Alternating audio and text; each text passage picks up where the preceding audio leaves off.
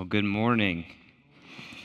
We have a lot to do this morning, and I do have a couple of uh, announcements to make. As Scott had mentioned earlier, it is our Love Life sponsored week, and so we are really excited as a church to partner with the Love Life organization and focus um, as a church family on this endeavor to see abortion come to an end in our country. Um, so on Wednesday, if you would, if you would like to, you could join us on a day of prayer and fasting in anticipation for Sunday's prayer walk next, or sorry, next Saturday. Sorry, next Saturday, the 22nd, is the prayer walk, and you can join us for a day of prayer and fasting on Wednesday. I was looking at some stats about Love Life, and we have been involved with them for a number of years now. But as a organization, it was founded six years ago, and since then, 4,500 and a little bit more families have been saved because of the ministry of Love Life. By people standing up and praying, standing in the gap and praying for people who are considering abortion. And those are the number of lives and families, not just the baby's life, but the family's life is impacted. And it is us standing in the gap and praying. I love what they say that their goal is to create a culture of love and life. And the reason why this problem exists, it's not that it is just darkness, it's that there's an absence of the light of Christ in people's lives, and we have the ability to bring that to them. So we encourage you to join us, if you would, next Saturday from uh, 9 to 11 on Randleman Road in Greensboro for our annual Love Life Prayer Walk. And, and there, there are so many other days, but this is our specific week. I also want to just mention thank you. Uh, this weekend has been a busy one for us here in the youth student ministry at Triad. It is our annual Disciple Now weekend, and I just want to say thank you to you. So many of you, whether you have kids or grandkids in the ministry, I want to thank you for allowing them to be a part of the ministry. I also want to just thank so many of you. There's too many of you to name in this room, but as I look across, I see so many who stop me constantly and, and say, I am praying for you. I'm praying for your ministry. So I just want to thank you as prayer warriors um, who actually lift up and, and do the the diligence of praying for our ministry. I just want to let you know that our students this week have been fed by God's word uh, continually. We've had three sessions. They're in one right now with a guest speaker that we brought in, a camp pastor from a summer camp. And they've been going through the seven I am statements of Jesus through the Gospel of John. And so many great conversations with students as they get to know more about who Christ is. And so I just want to thank you again for praying with us and for us, uh, for the students in this church and the young people who are coming as the next generation. All right, well, if you have your Bibles, we're going to be in Philippians chapter 3, verse 15. I'll allow you to get your place there as we do that. And as you start to flip through the pages of Scripture to get there, uh, we'll pray in a moment. But again, just want to say thank you as we look at this Disciple Now weekend and the things that were stated for the students, the I am statements, really got me going to a, a specific place I wanted to go with you and with us as a church because here's the thing we are we are telling these students what Jesus said about himself. He claimed to be God. That's the point of the I am statements, but within those I am statements is also a revelation about who Jesus is and what his character is like.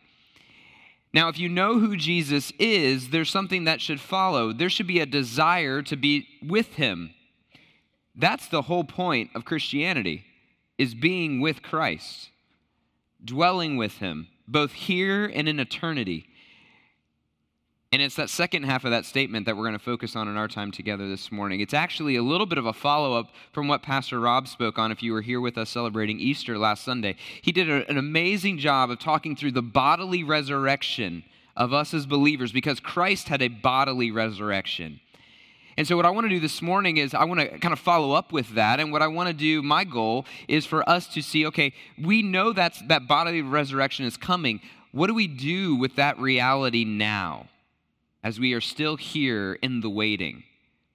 Or as one musical artist said, this is just the waiting room. That's where we, we dwell right now. This is the waiting room for something better. But what do we do with the knowledge and the hope of that bodily resurrection in eternity. And that's, that's my goal this morning is that we may consider what that does for us. Before we read Philippians 3, let me pray for our time together. I often like to take a second and just ask that the Lord would bless this time together and that his word would be spoken and not the words of a man. So let's pray. Our dear Heavenly Father, we, we come before you asking you to reveal out of your word more of your grace and more of your beauty. That we may understand in a newer way who you are, the depths that you love us, the grace that you offer to us freely, the forgiveness that is found only in the name of Jesus. And God, we ask you to do what only your Holy Spirit can do is speak to the heart. To work through the callousness that sometimes exists in our hearts, the hardness of heart that we still sometimes hold on to in our flesh. God, may your Holy Spirit drive through that. And may everything that is remembered today be the words that you speak, not the words that I speak. So, God, we lift up your name today. May you be honored and praised in all that we do together as we study your word and as we continue to sing and fellowship together as your church. We pray these things in your son's beautiful name. Amen. Amen. Philippians 3 15, and we are going to end in chapter 4, verse 1. Here's what the Word of God says It says, Let us therefore, as many as be perfect, be thus minded and if in anything ye be otherwise minded, God shall reveal even this unto you. Nevertheless, whereto we have already attained, let us walk by the same rule, let us mind the same thing. Brethren, be followers together of me, and mark them which walk, so as ye have us as an example. For many of whom, as I have often told you often, and now tell you even weeping, that they are enemies of the cross of Christ whose end is destruction, whose God is their belly, whose glory is in their shame, who mind earthly things. For our conversation is in heaven. From whence also we look for the Savior, the Lord Jesus Christ, who shall change our vile body, that it may be fashioned like unto his glorious body, according to the working whereby he is able even to subdue all things unto himself.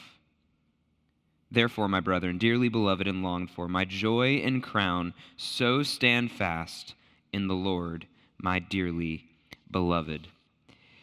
This passage, if I give you the context beforehand, is really important to understand. It's actually one of my favorite passages in all of Scripture. Philippians chapter 3 is Paul really giving you an emotional appeal of the glory of the cross and the gospel message.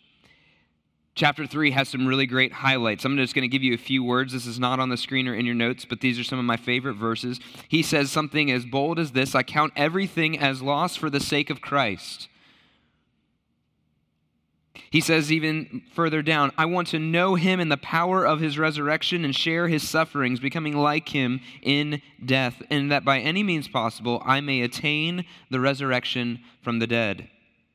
And then, in the verses very preceding our passage this morning, he continues on and he uses some very strong language to talk about this pursuit, this run that he is on. This morning's sermon is titled, Run for It. Now, not, not like the evacuation type of run for it, whereas if the, the sirens would go off in this building and we'd all say, Run for it, Exits here, exits there, women and children first, men follow. Run for it. It's, it's not that type of run for it. The, the admonition here is run for something, go after this, chase it down. And here's what Paul is talking about. These are the words that he uses before he gets to the passage we used in, in Philippians 3:13. He says this, pursue vigorously or strain forward. The Greek language is, is beautiful. I love English. I'm, I'm kind of a, a word nerd, and I love this because the Greek language here, the word is the words that we get for straining with every sinew. That's a deep word. But every fiber, every tendon of your being is, is straining. It's almost as if those neck muscles, you know, when you turn your neck, and sometimes you work up in the morning and you can't turn it a certain way and you, you're stuck? But it's like if you could strain your neck as far as you could, and the muscles in your neck start to kind of ache and pull and strain. That's the type of straining that Paul is talking about here as he runs. He is, he is going after something here with vigor. Verse 14, pressing on. I press on towards this goal, the upward call of God in Jesus Christ. In our, in our passage this morning, in verse 16, the verbs and, and, and the action words are holding true. He says in verse 16, something that we've already attained, let us walk by the same rule. He's saying, hold on to this same rule. Verse 17, he also says you want to be you want to be imitators, but you want to continuously or consistently walk. So there, there is this run that you are after, and it's consistent. You're straining after it. What is this thing? What is it that has fixated Paul in such a way that he cannot imagine going after something so wholeheartedly? Well, he says it's the upward call of Christ Jesus. It's the idea that Paul has been reflecting on that there is an ultimate prize awaiting him. And the ultimate prize awaiting him is being with God fully. It drives everything he does. Because Christ has claimed Paul's life, he forgets what lies behind him. All the things of this life, good, bad, indifferent. He forgets everything that lies behind him and he strains forward, running towards the prize. He says, I haven't already obtained being perfect. I haven't gotten there yet. And I know that I will not be perfect until I rest with my Savior. And that's the day he's looking forward to. And at time of his writing, he's looking forward to either the rapture or the day that his body, his flesh, fails. And either one, whichever comes first for Paul, it doesn't matter. I'm straining forward to either event because in either one, I get the same end goal to be with my Savior. And that's what drives him while ago, my first church that I had the privilege of serving in, I was, uh, I was asked to speak at a summer camp for our high school ministry at the time. And we, our whole topic was on the idea of being forevermore. And so we talked about things of eternity for an entire week with a group of high school students. And I remember preaching through a, a passage in Revelation 21 where it talks about the description of heaven. But before I got into the text, I just asked the crowd, and it was a couple hundred kids. I just asked them, I said, I had a huge cardboard cutout here. It was blank, and I'm not much of an artist, but I got a black Sharpie. And I asked them, hey, let's draw a picture of heaven together. Let's just let's sketch a picture of heaven. Let's just see what we come up with. Before we read the text, what do you guys think about? What do you know of from the Bible? What do you know? And so we wrote down some things. There were pearly gates, and so I drew some gates that looked gate ish. Um, I drew angels because they said there's got to be angels in heaven. I mean, somebody I think was smart enough to reference Isaiah 6, talking about the angels and how they scream out, Holy, holy, holy. And so I got a stick figure, you know, two legs, a, a trunk, and some wings. I got wings in there to know, denote it was an angel, not just a person. We got some streets of gold, so I drew some bricks and, and different things and got this picture. And we had this crude black and white picture, and there were some other things happening in the picture, all things that are good, all things that are, were true, all things that are good things to look forward to in eternity with heaven. But it wasn't until the exercise had taken about three minutes of filling up this poster board with all these different sketches of what we anticipate and view heaven to be like that somebody said, and Jesus will be there. Yes, he will be. And if he's not there, then the streets of gold, the place where cancer doesn't exist, the place where there are no tears, there is no death, if Jesus is not there, even if all those other things are present, it's not heaven. It's only heaven if Jesus is there. That's what Paul sees.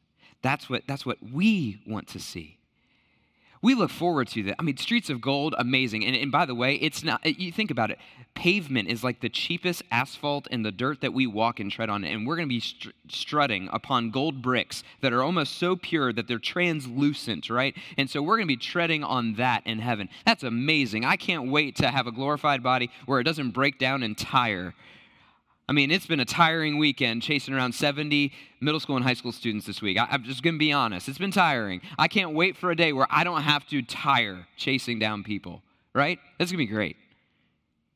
But it's only great if Jesus is there. It's only great if he is there.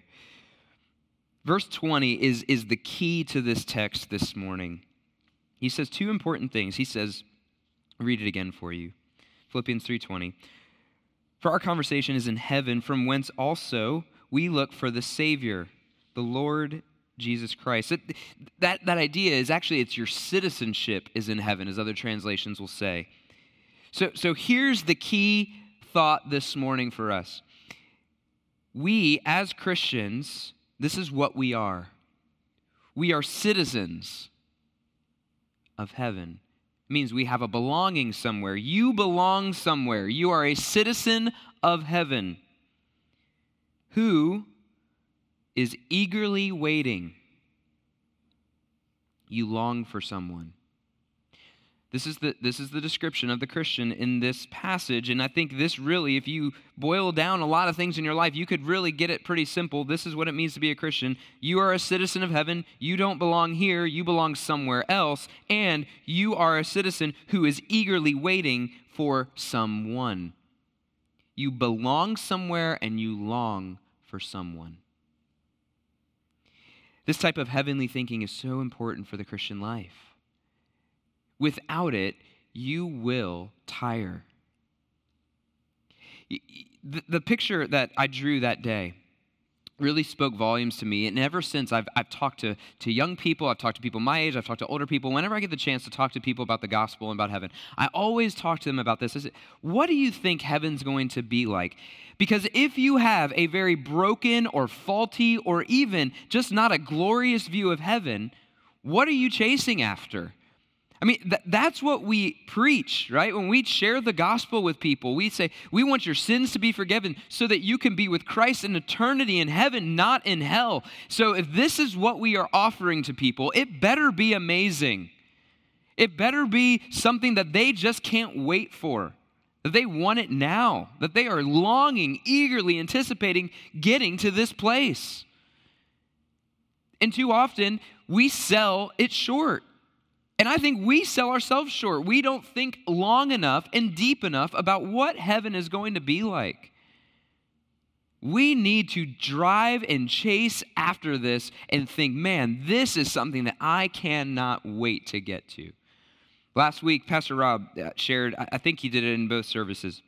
He shared an acronym that people talk about. It's the, the fear of missing out, or FOMO, F O M O there, there's, a, there's another one that I want to bring to your attention. It, it's kind of a newer thing in the generation that's coming up, but it's called F O B O. It's the fear of a better offer. People are afraid to commit to things now because they're afraid something better may come along after. Think about how that could apply to the Christian life share the gospel with someone. You have an eternity with Jesus in heaven. Okay, is that like harps in a cloud? I've, I've seen that picture before. I've heard some other people say it's just a giant church service 24 7, loud as it can be. Well, some people might say that's actually not that exciting. I don't know if I want to be in a loud church concert service for 24 hours a day, seven days a week for eternity. How long is that again? So, the fear of a better offer, sometimes they think, well, maybe I should just live what I'm doing here because it might be better off here than it is there. Why do I want to sacrifice? Why do I want to give up? Why do I want to give my life to this Jesus when this is what you're offering me? But that's not what the Bible is painting this picture of at all. I, I didn't bring it with me, but uh, a book that's been transformative. And, and uh, there's not many books that I, I like to reference from the pulpit outside of the Word of God, but, but Randy Alcorn's book, Heaven, if you have not had a chance, you get yourself a copy of it. It is about this thick. You do not have to read it cover to cover. It is, is written in such a way that you can jump into different parts that fascinate you. But Randy Alcorn does a great job of kind of taking this view of heaven and, and expanding it in your mind. And I remember when I read that, as a young 20 something, I, I read that book and it fundamentally changed the way that I viewed my life because it got me excited about what was coming next. And it set everything into place here.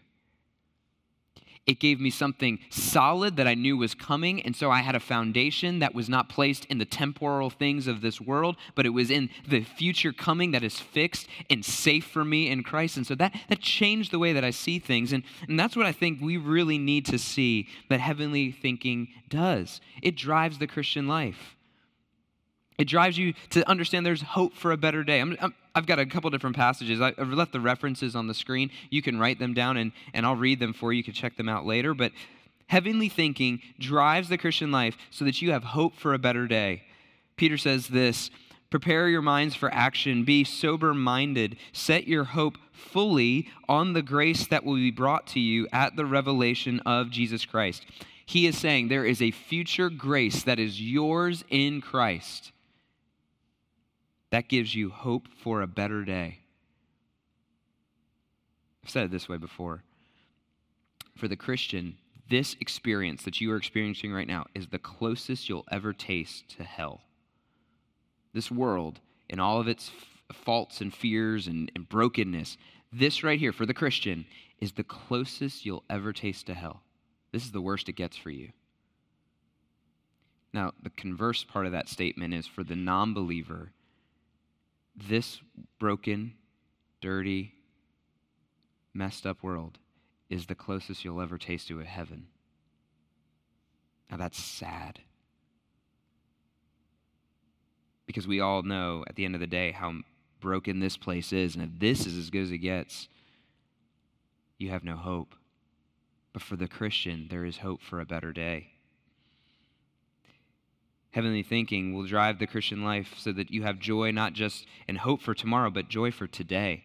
Peter again writes this in 1 Peter 1 8, though you have not seen him, you love him. Though you do not now see him, you believe in him and rejoice with joy that is inexpressible and filled with glory, obtaining the outcome of your faith, the salvation of your souls. Here's what he says You have a Savior. You have never seen him with your eyes, you have never actually been with him, but you love him.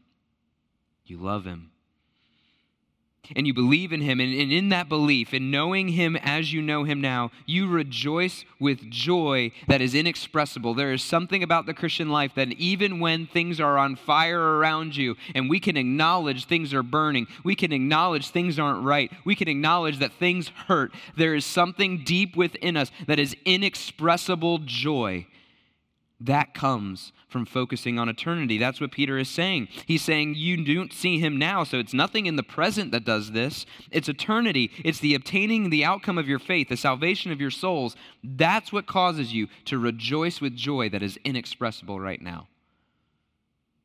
I would submit to you if you struggle with having joy on a day to day basis, take up a practice of considering your eternity in Christ read passages about heaven. Go to Revelation and read what it sounds like when he creates the new heavens and the new earth and, and think about it that you're going to be there with your Savior and finally see the one who forgave you of your sin. You'll finally get to see him face to face. That will ignite joy in your day. Another reason to think about heaven often and what it drives in the Christian life. It drives purity. 1 John 3 2 and 3 says this Beloved, we are God's children now. What we will be has not yet appeared, but we know what, that when he appears, we shall be like him, because we shall see him as he is. And here's the key and everyone who thus hopes in him purifies himself as he is pure. We're God's children now. That's present day.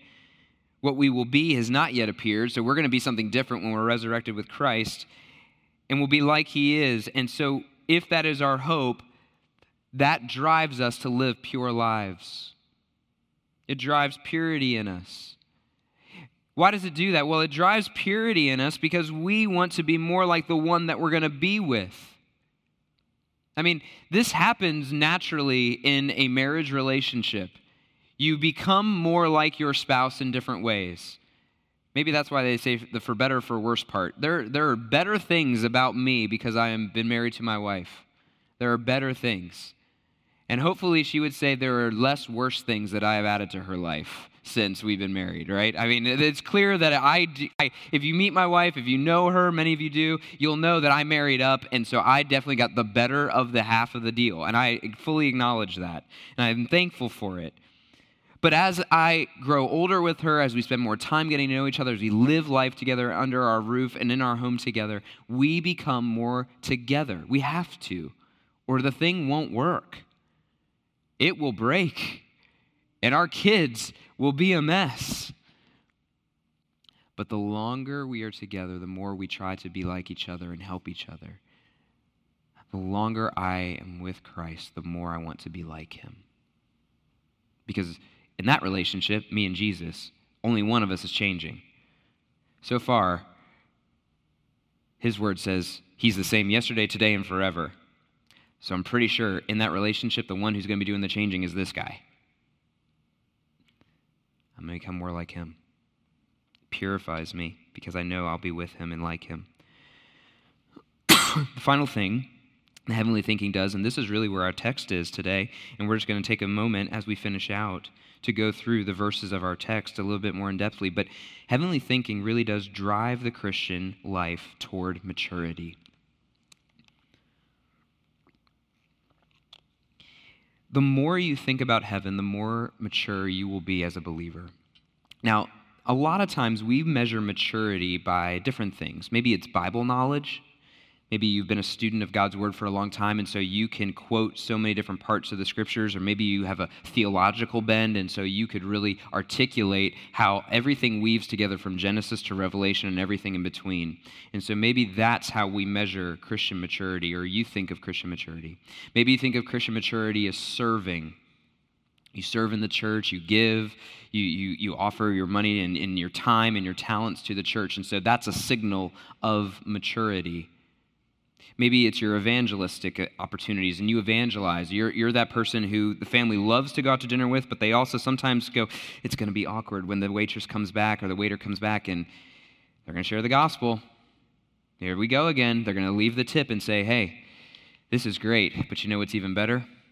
An eternity with Jesus. And so everybody, you, you love that person, but you also know it's going to just feel a little awkward for you at the dinner table, right? Maybe that's Christian maturity. It's, it's the evangelist no, I, Paul doesn't seem to think that. Paul seems to think that if you want to be mature as a believer, you are going to think often about heaven, and that's going to change the way that you live.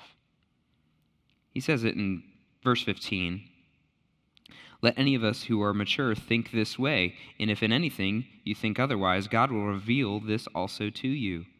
What is he saying? He's saying, well, if you're mature, you're going to think about this pressing on towards the prize of the upward call of Christ, pressing on towards heaven, being with your Savior. That is going to drive your maturity. You are mature in Christ when you think more about eternity than you do about here. The statement that has often been said, I can't remember where it came from. I was researching it earlier this week, and I, there's a lot of different uh, people. There's poets who said they wrote it and other things, but a person who's so heavenly minded, the no earthly good. Now, I think the context of that was somebody who was so wrapped up in the Bible that they were a little bit overly strict on things and they didn't really seem to meet with the day to day people right. But I would argue that that is such a wrong type of thinking. No one who is truly heavenly minded, the way that Paul understands heaven, the way that the Bible represents heaven, anybody who is truly heavenly minded, they are going to be of immense earthly good. The more heavenly minded you are, the more earthly good you will be. To others and for yourself, the more heavenly minded you are, the better off you will be. Maturity in the Christian life means thinking eternally, eternally and longing for heaven together. As a church, this is where the rubber meets the road on this. As a church, do we talk about this together in our Sunday school classes, in our connect groups? Before and after service, when you mingle, when you meet together in other places outside of the four walls of this building, do we talk about heaven together? Scripture encourages, demands that we do that as a body of believers. I'll, give you the biblical evidence. I'm going to run through these. I don't think we have them on the screen, but here, here's what it says Hebrews 9 28. So Christ, having been offered once to bear the sins of many, will appear a second time, not to deal with sin, but to save those who are eagerly waiting for him. I'm going to then keep going. I'm going to read this like it's one paragraph because these four verses go right together. Titus 2 3 then continues. So we are eagerly waiting for him, waiting for our blessed hope, the appearing of the glory of our great God and Savior, Jesus Christ. It will be said on that day, Behold, this is our God. We have waited for him that he might save us. This is the Lord. We have waited for him. Let us be glad and rejoice in his salvation. That was Isaiah 25 9. Then it continues in this paragraph that I've built with five different verses. Not neglecting to meet together, as is the habit of some, but encouraging one another, and all the more as you see the day drawing near. Encourage one another, build one another up just as you are doing. And that last phrase is repeated twice in 1 Thessalonians 4 and 5, where Paul is writing to the Thessalonians, telling them, when you think about eternity, when you think about the second coming, you are to do that and encourage one another. When you see a friend, when you see a fellow church member struggling or down, we are to encourage one another with the hope of heaven, the hope of being with our Savior. That's what Paul says in verse 17. Imitate me. Imitate me. Brethren, be followers together of me. He's literally telling them, imitate me. Mark, walk the way that I walk. There is so much to be learned from the lives of other believers. Christ puts us together in community for this purpose, that we may learn together and grow together, that we may be iron sharpening iron, that we may forge together more Christ likeness amongst us. That's why the church comes together. That's why Jesus put the church together. But man, when Paul says, imitate me, he, this is not a proud statement. This is Paul saying, listen, I am adopting this heavenly mindset where I'm focusing eternally, and I want you to think the same way, and I want you to imitate me and do those things with me so that we can do this together, and so that you can imitate it for other people. Now, I'm just going to be honest with you. There, there are so many times when I read God's word in preparation for a message that it pushes on me so hard. At least one point in every sermon that I preach, and, and, and it's, it's, it can be a little exhausting because I'm preaching every week with students. So, so I get pushed on a lot. So I, I, scripture pushes into me. This week, this verse is the one that pushed into me hard. And so I, am telling you that because I'm going to push into you now a little bit. I'm going to let Scripture push into you. But I want you to know that I've been pushed already. So I'm right there with you. This is not me coming after you, I'm, I'm, I'm being pushed along with you. Paul says, imitate me, and so that other people can imitate you and have the example that's in us. As parents, maybe grandparents, it's a brother or sister, whatever your, your familial connections are, as a fellow church member here. Do you live your life in such a way that people know that you long for heaven more than the things of this world? Do the things that you care the most about, the things that you talk the most about, the things that you spend your money on, the things that you are so wrapped up in, do they portray to your kids and your grandchildren? Do they tell them that you love heaven more than what's here? I really had to take stock this week. It pushed on me. You're a father. Imitate that for your kids. I wrote this down and I want to make sure I say it correctly because I was being pressed on this. It, this is how it came out when I was writing it down on, a, on my notes. Do others see you fret over temporary trinkets, or do they see you focused on an eternal treasure?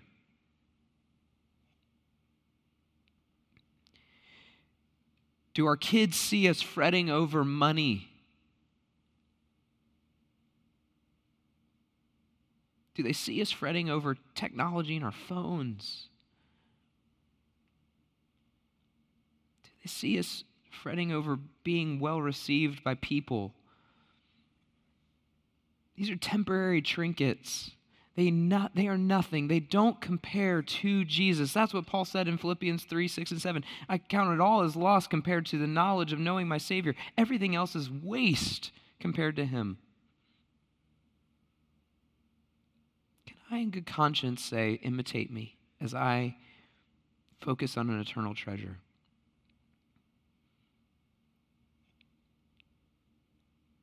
That saying, so much is so much more is often caught than taught. That, that's what applies here. People see what we care about. They know. They know when we're chasing after things that are temporary. They're trinkets, and we have a treasure. Let's focus on the treasure.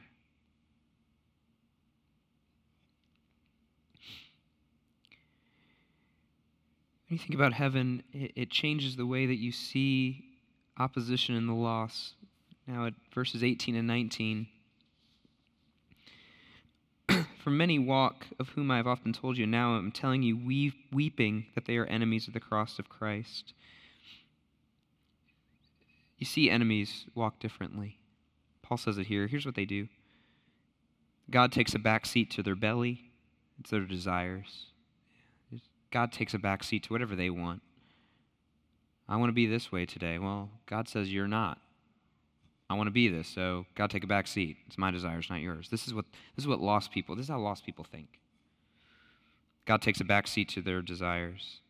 Ironically, they glory in shameful things, things that should be done in darkness. They drag into light and they make it look like it's amazing. It's great. God sees an irony in that. That's shameful, but we glory in it. That's the way of the lost. And he says their mind is set on the here and now. They're focused on the temporary trinkets. That's what the enemies of the cross of Christ do. Now, we, we could say that we despise all those things and we are angered by those things, and we should be angered by sin, absolutely. But look at what Paul says. He looks at these enemies and he's telling them with tears in his eyes, weeping over them. I think there's two reasons why Paul is weeping. This eternal mindset that he has fixed himself on. He knows that without Christ, if they are enemies of the cross of Christ, they face an eternity apart from Christ, and that causes him to weep. Do we weep over our lost neighbors? Do we weep over a lost world? Not because we fear that we've lost something that we once had in our, our culture in America, but, but we fear for their soul. That's why Paul weeps. Thinking eternally causes you to weep and think differently about the enemies of the cross of Christ. I think, too, in the context of Philippians, I think Paul's weeping over because there are some that started with them and then neglected them seemed like they were part of the family of God, but it turns out they weren't. They were trying it out. Maybe they were testing out this Christian thing. They were curious. And at some point, they just kind of said, Nope, not for me. And they walked away. And that caused him to weep. Heaven changes the way that you see opposition in the lost here. Heaven also reorganizes your priorities. Verses 21 and 20. Our, com- our citizenship is in heaven, from whence also we look for the Savior, the Lord Jesus Christ, who shall change our vile body, that may be fashioned like his unto his glorious body, according to the working whereby he is even to subdue all things unto himself. We eagerly await that, that that's the same idea that is the citizenship idea, that we're eagerly awaiting a Savior that is coming. It reorganizes how you live your life. It reorganizes how you plan for retirement. It reorganizes how you plan for everything else. It reorganizes how you spend your money. It reorganizes how you f- do family things. It reorganizes how you see success for your children. Success is not measured in the degrees that they one day attain, or, or maybe being a first generation college kid, or getting a great job and having a secure and financially stable existence or being able to stay, you know, close to the way that you wanted them to grow up. Now, the, the success for us is that they would know their Savior. It transforms it. Heavenly thinking transforms the way we think these, these things. It reorganizes it. So we eagerly await for a Savior. And, and Paul wrote that Savior term very intentionally to the Philippians because they were a very proud city to be a part of the Roman Empire. And that word Savior actually was adopted and stolen 48 years before Jesus walked the earth, before he was born. The title of a Roman emperor from the people of Ephesus was called Savior. The people of Ephesus in 48 BC made a decree that Julius Caesar, the ruler of Rome at the time, should now be known as the universal Savior of mankind. And after that, every Roman Empire who came after him held the same title, Savior, the universal Savior of mankind. Now, we, we think of that and go, wow, that's crazy. You would never want to do that. But, but church family, our citizenship is not as Americans. Our citizenship is first in heaven. And while we are grateful and cherish the freedoms that we have in this country,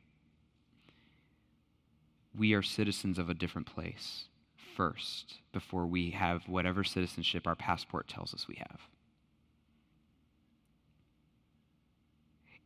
Don't fall into replacing a Savior with something different. The Romans made that mistake. People of Ephesus made that mistake until Paul came and transformed that place with the gospel. We are citizens of a different place. We reorganize our priorities because Jesus is going to transform these lowly bodies. He's going to transform creation. He's going to rule over all things. Here's a great way to think about how your priorities could look a little mixed up if heaven's not the center of your goals and your, your aspirations. A lot of people take beach vacations.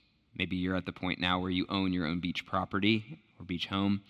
Um, but for a lot of people, they don't own a beach property. So you rent one, right? You go somewhere for seven days, and I did the math seven days out of 365 days a year. If you're just a normal family that goes for a seven day beach trip, you are approximately in that home, that rental property, 2% of your year. I rounded up, it's like one point something. 2% of the year, you're in that rental property for seven days.